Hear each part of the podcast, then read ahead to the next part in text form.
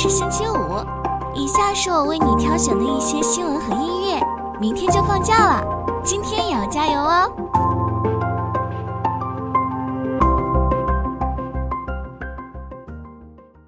软银公布了七至九月的季度财务报告，亏损六十二亿美元，愿景基金成为造成亏损的主要原因，亏损超过十七亿美元。其中，其重要投资标的 WeWork 申请破产保护，使得软银投资成为其中最大失败的一笔。然而，软银在 AI 领域的投资仍然保守，投资策略未有大的变革。与此同时，科技巨头亚马逊、微软等也积极投资 AI 创业公司，使得软银在这些竞争激烈的市场中面临压力。尽管如此，软银和 OpenAI 的合作，以及与苹果前首席设计师的合资公司的传闻显示，软银仍然有机会投资出下一个互联网巨头。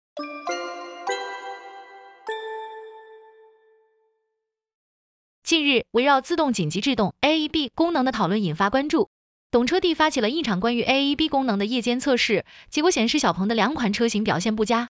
然而，小鹏 COO 和小鹏表示，他们选择不做是因为可能会引发其他安全问题。AEB 功能被定义为车辆在紧急情况下自动制动以避免碰撞。然而，AEB 的优劣并不取决于时速上限越高越好，因为在更高的时速下，驾驶员有可能采取其他避让方式。不同的车企对 AEB 功能的能力边界存在不同观点。华为背书下的问界 M5 和阿维塔十一在测试中表现不错，而小鹏 G6 和 G9 则被批评性能不足。这场争论引发了更多同行的声音。总之，AEB 能力边界的拓展将综合考虑安全、体验与技术进步。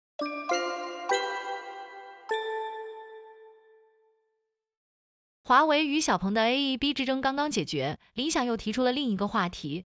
他表示，中国自主品牌还在坚持多档 Five 的车企，会在未来一两年都转换成增程式的技术路线。他还给出了一个时间节点，二零二五年将进行验证。这意味着在未来一两年内，中国自主品牌将逐渐采用增程式技术来替代目前使用的多档 Five 技术。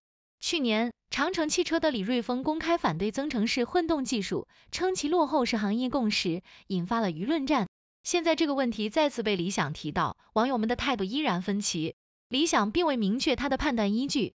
对于此次论战，理想也指出，他认为长城和吉利也将转向增程式路线。双方争论的焦点是增程和插混技术的差异。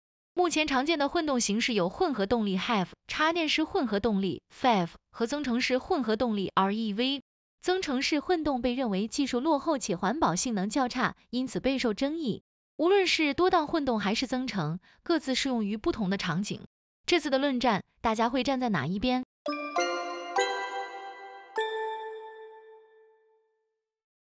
特斯拉近日宣布涨价，引发了一些网友的疑惑和不满。Model 3和 Model Y 的长续航版本价格分别提高了一千五百元和两千五百元。特斯拉此举被认为是催促消费者尽快下单付款的策略。尽管这次涨价幅度不大，但对已经打算购买的消费者来说影响较小。然而，涨价的举动与国内车市的整体情况不符合。特斯拉作为外来品牌的动向备受关注。特斯拉在中国市场的交付量逐年增长，Model Y 成为销量主力军。然而，特斯拉的盈利能力和汽车毛利率仍在下滑，因此，特斯拉必须权衡提高盈利和降低售价来刺激销量之间的矛盾。特斯拉的涨价对其他品牌来说，或许是一个利好消息。